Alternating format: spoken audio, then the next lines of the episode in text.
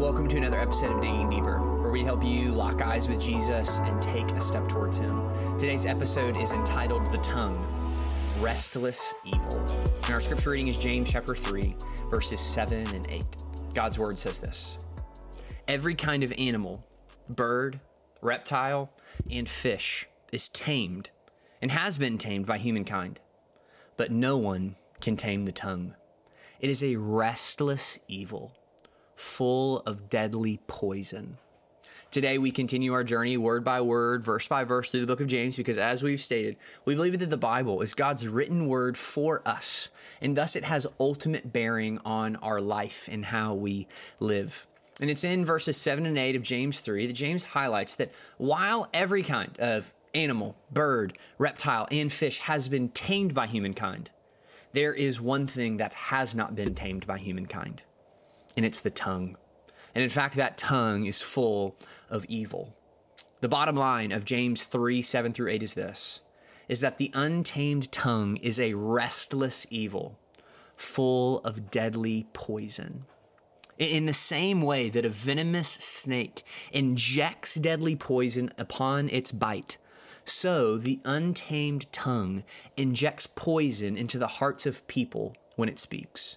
James is emphasizing here, emphasizing this point to reiterate once again how powerful and how destructive the untamed tongue can be.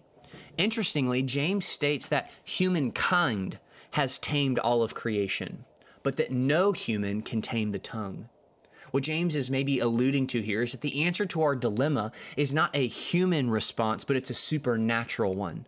That we need a supernatural help to tame our tongues that we believe as followers of Jesus that the work of the Holy Spirit in our lives to conform us to the image of Jesus Christ has the power to tame our wicked and deceitful tongues.